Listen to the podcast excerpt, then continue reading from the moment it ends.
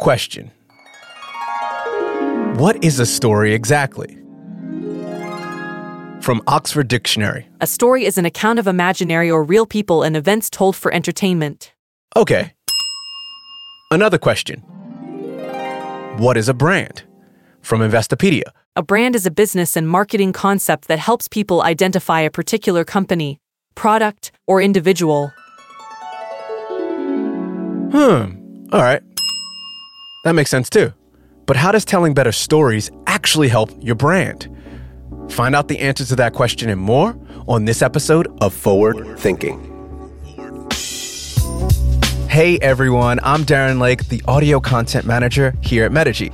Welcome to Forward Thinking, a podcast by Metigy. In this series, we speak with inspirational business owners, brands, and marketing experts to learn from their experiences on the front line and uncover what it takes to build a world class business.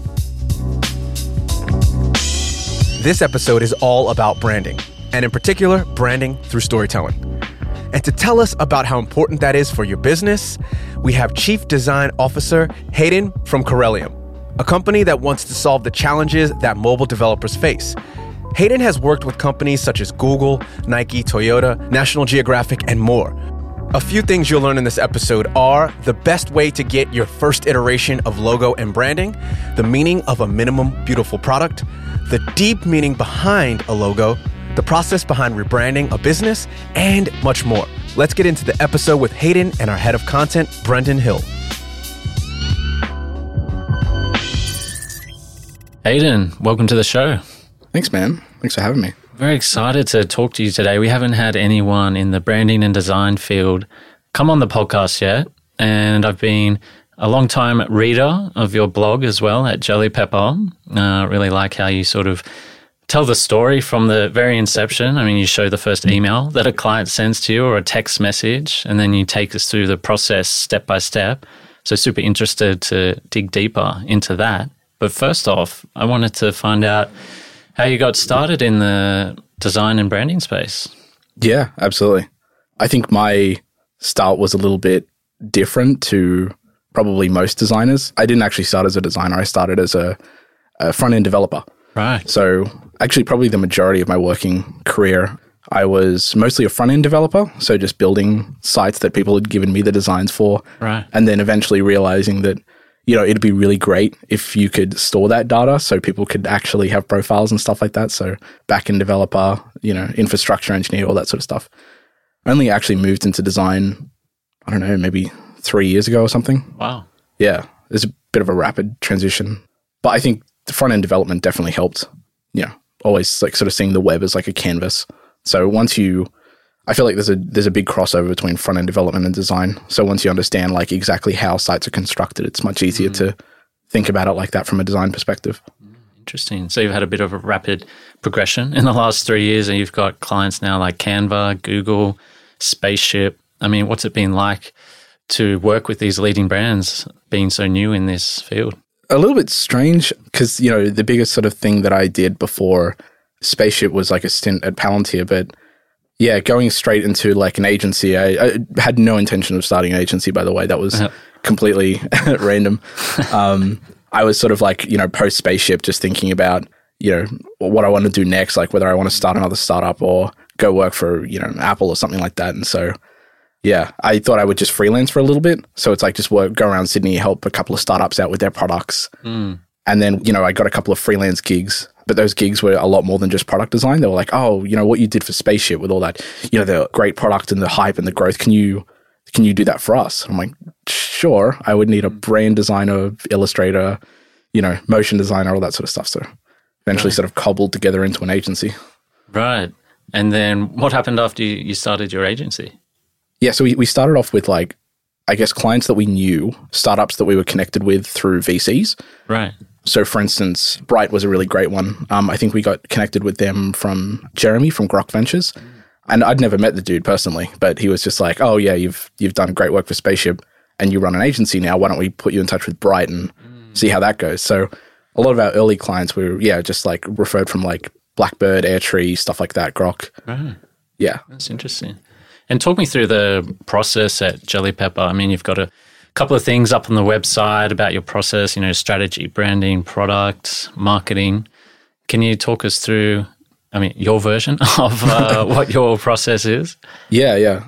Well, we try to be, I guess, what we refer to as like a full stack creative studio. Mm. That term is being so overused, but you know, it is what it is. Um, full service, I guess. Mm. But it's essentially the idea that when I was at Spaceship, for example, you know, we really wanted originally before I was sort of hired, I think, or in the early stages of me working there, we were looking for an agency to help us out with like, you know, we had to get a super portal up. It had to be designed. Our brand was, you know, a bit weak, that sort of things. But, you know, there wasn't a lot of great digital product agencies. There are nowadays. Like Us2 is pretty good and Chili Pepper, no. Uh, but yeah, essentially there wasn't a lot of great uh, agencies to help out with like, I guess, bleeding edge companies and startups and products and stuff like that. So, mm. You know, we sort of worked with freelancers who who showed promise. And so, yeah, when I started freelancing, I guess the goal was like help out those startups that it's very difficult for them to do a branding project because there's no precedence for it. Mm. You know, it's like self-driving cars or artificial intelligence. There's not exactly like a market standard or an industry standard for how they should look. Mm. And so, yeah, they found it a lot more difficult to sort of brand themselves and do product design because they weren't sure exactly what they should look like. Mm. So, for a company like Bright, for example, can you tell us more about what they do? And I know you've done a lot of work for them. So, can you give us an idea of, I guess, the before and after? Yeah, yeah.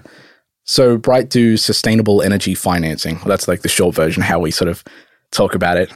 But essentially, what they do is that if you want to get solar panels on your place or you know basically do any sort of upgrade to your home that is in relation to sustainable energy you buy it from a vendor and the bright is sort of like a capital pool more or less so they pay the vendor up front um, right. um, and then you pay back bright over you know however long it is like 12 months 24 months mm. but specifically targeted for home renovations in sustainable energy which i found really interesting because it's one of those things where if you think about it like you'd hope so anyway but um, over time, the money that you save based on having this sustainable energy installation, you know, might take a bit off your repayment cost as well. Yeah.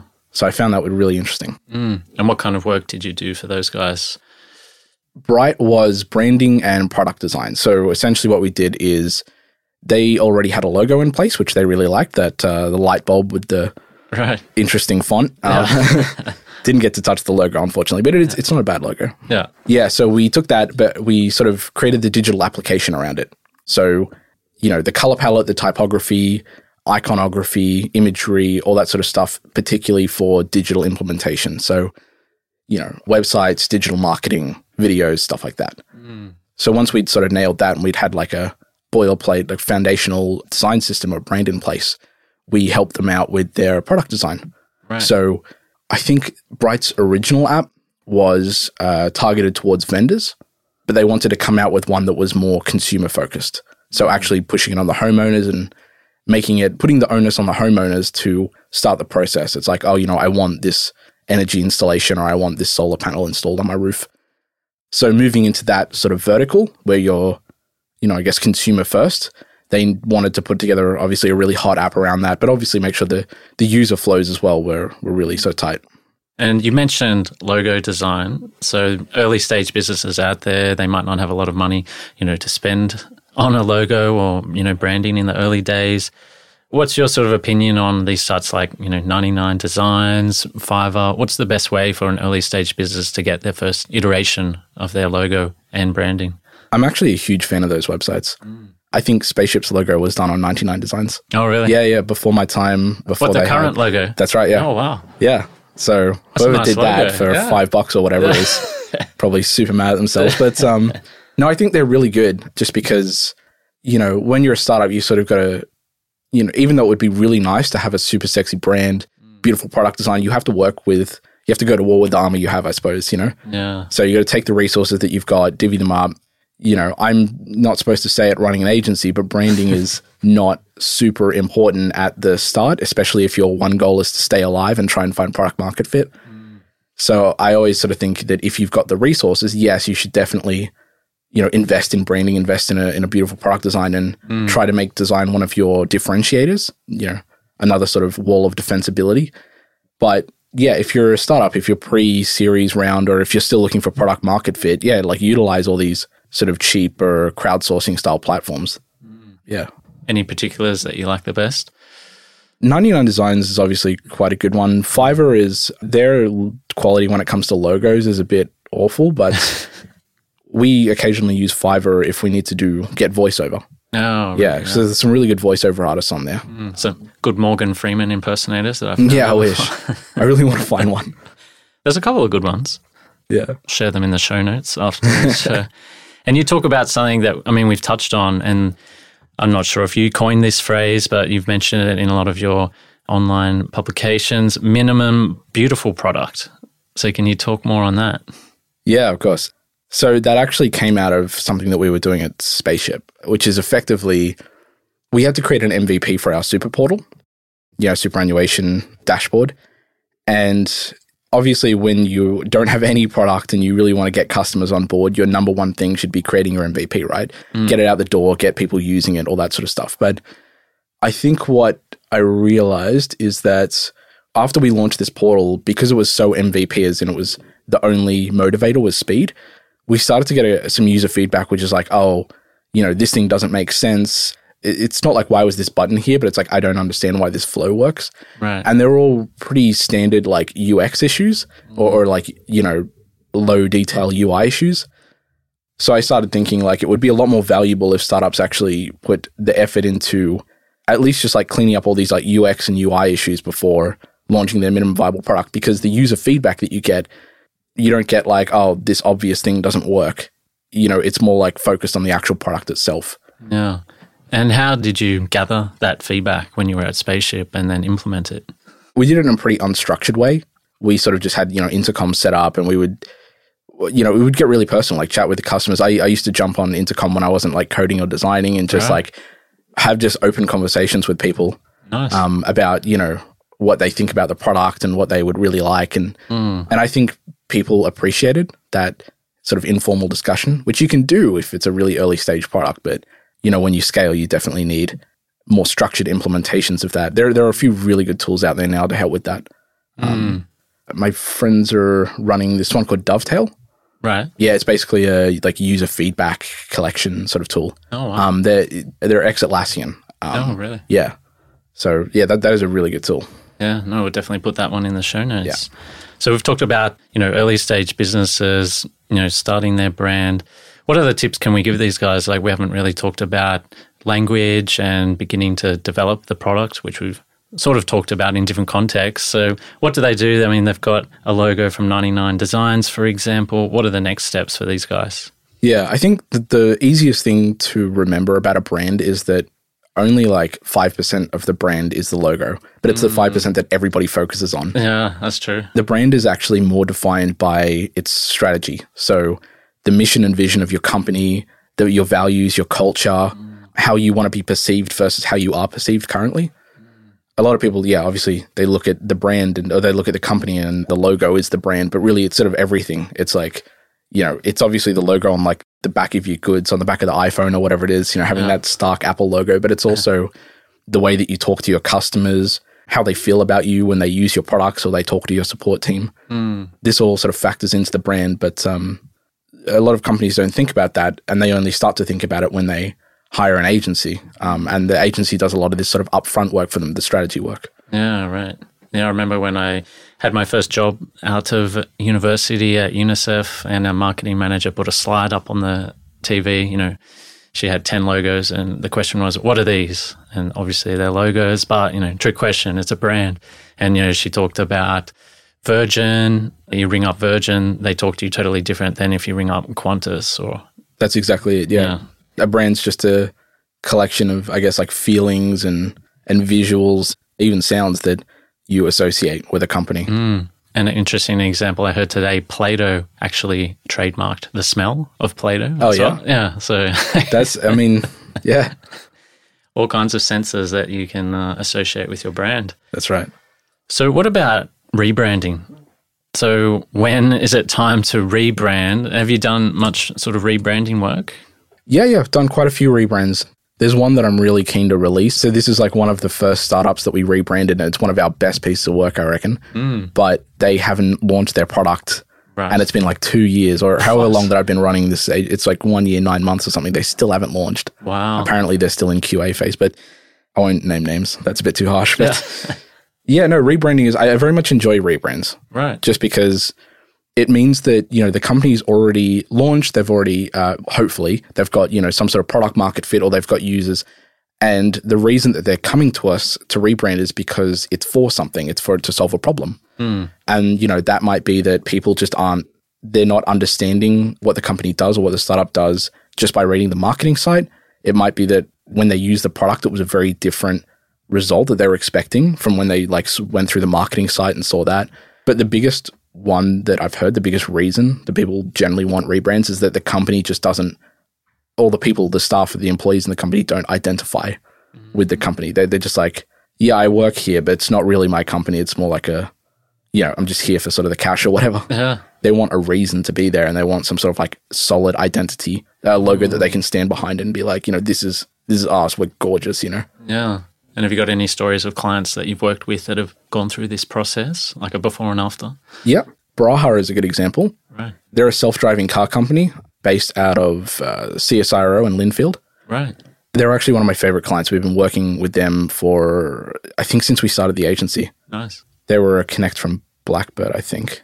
But they're fantastic. Like the co-founders are, are really like open and they've scaled their team up so fast, but they've managed to keep that sort of like curious culture, which is great. Yeah, we did a rebrand for them. It was it was sort of a half like just brand and half rebrand because they had a logo that they only used internally. They were a stealth startup basically. Right. So they had this logo that they created, which was just awful. but uh, I'm sorry, guys, if you're listening to this. It was pretty horrible, but uh, you know, it did unite the company in a way. At least they had something like a you know something to bounce off. So, but when they hired their head of marketing and they wanted to come out of stealth, I think they realized that you know even though they're selling to tier one manufacturers, OEMs, whatever, they're not selling to companies. They're selling to people, and people they identify with brands. They love stories, right? And so that's what we needed to create rather than we're a self-driving car company. We needed to create the story around that, around why they exist and, you know, why you should sort of invest with them. Mm. And the intersection of storytelling and brand, how does that work? I think storytelling is basically the essence of branding. Mm. I have discussions with my mates occasionally about the soul, you know, and what the soul is comprised of. And so, and it's very much the same as how branding works. And it's basically, uh, you know, I reckon that the soul is sort of like a collection of stories. So the stories that you've told, that you've experienced, and that have been told to you, and the lessons that you sort of pull out of them are what define you as a person. And it works so well for branding because people don't identify with, you know, logos or slogans or taglines. They identify with stories. They see themselves in, you know, in the shoes of the person who that, you know, is being marketed to them, like whether it's, it's in a campaign video or a explainer or something like that. Yeah. Getting deep on the, Sorry, on the yeah. podcast. Didn't, it? didn't mean for it to get that deep that quickly. No, no, no, that's really good insight, actually. And I mean, you're a creative person, Hayden, as well. How do you implement creative problem solving at Jelly Pepper and for, you know, all of the clients that you work with? Yeah, sure.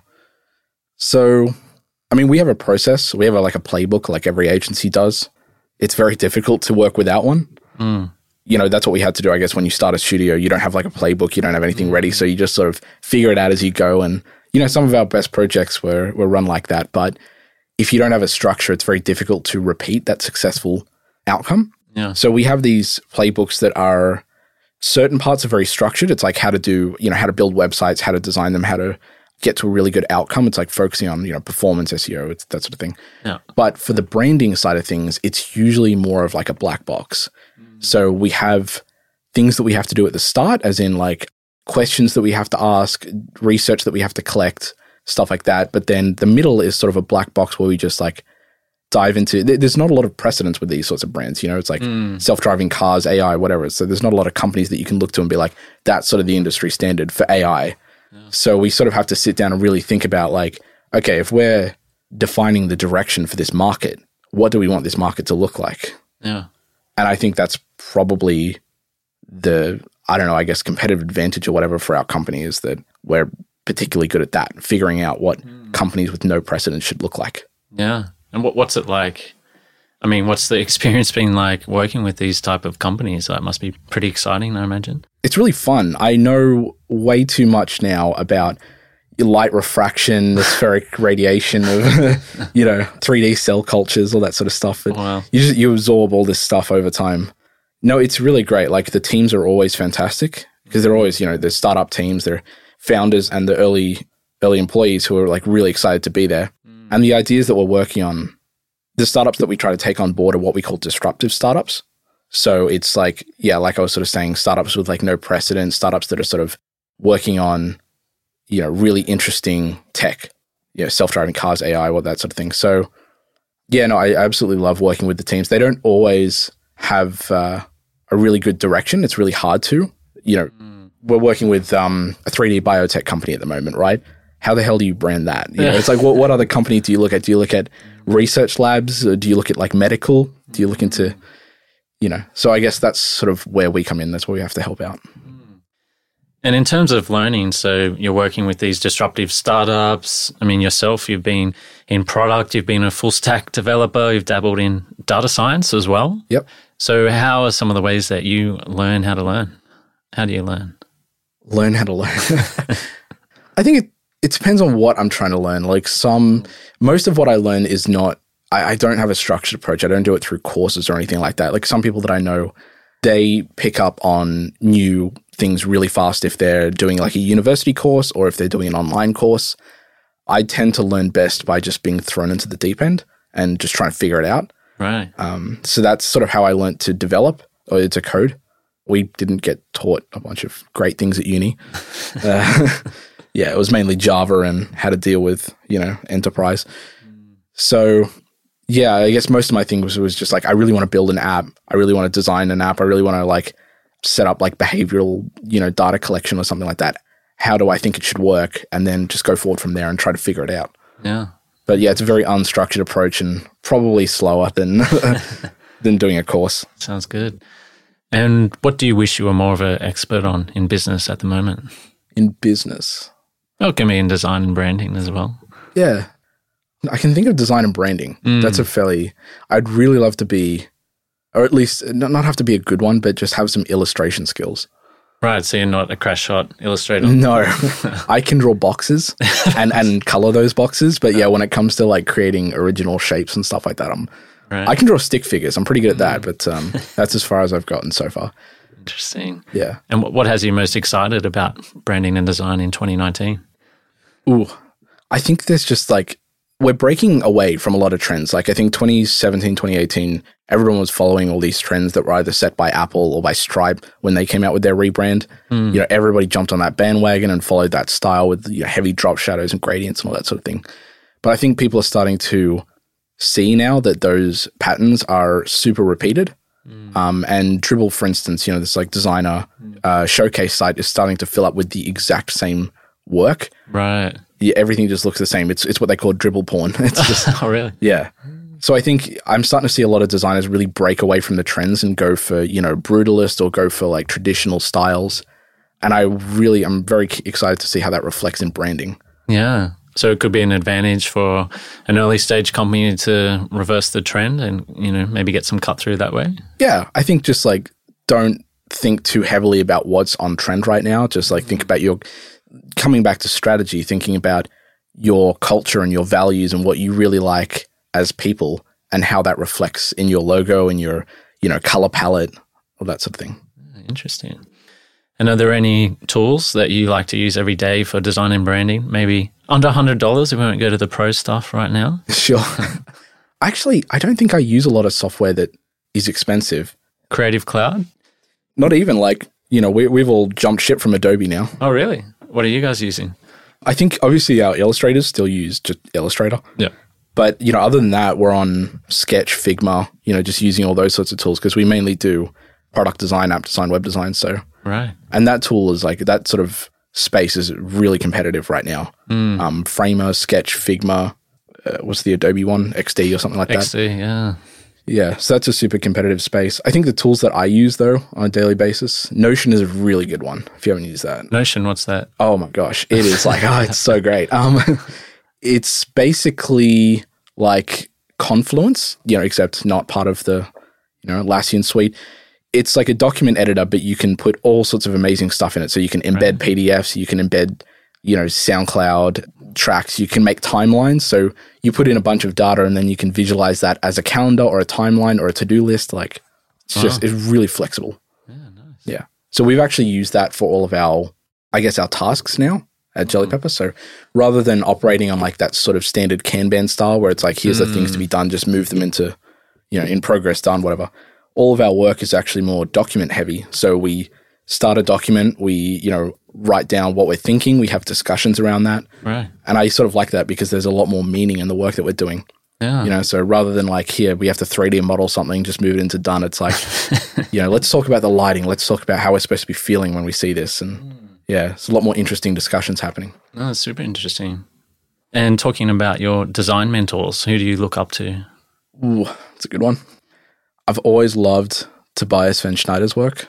Right. He's this, uh, I think it's Austrian designer. He used to be the art director at Spotify, Right. and now he runs Semplice, which is like a it's like a portfolio tool for designers. okay. His work has always been great. Yeah, no, I'll definitely put him in the show Yeah. notes. And what are some of your favorite brands at the moment? Hmm. Design wise? Okay, I mean, could be on any level, really. Yeah. So my favorite brands that I've seen are always from these two agencies that I follow. So I've modeled Jelly Pepper, you know, as best I can anyway, after these two really brilliant studios in the US, Ueno and MetaLab.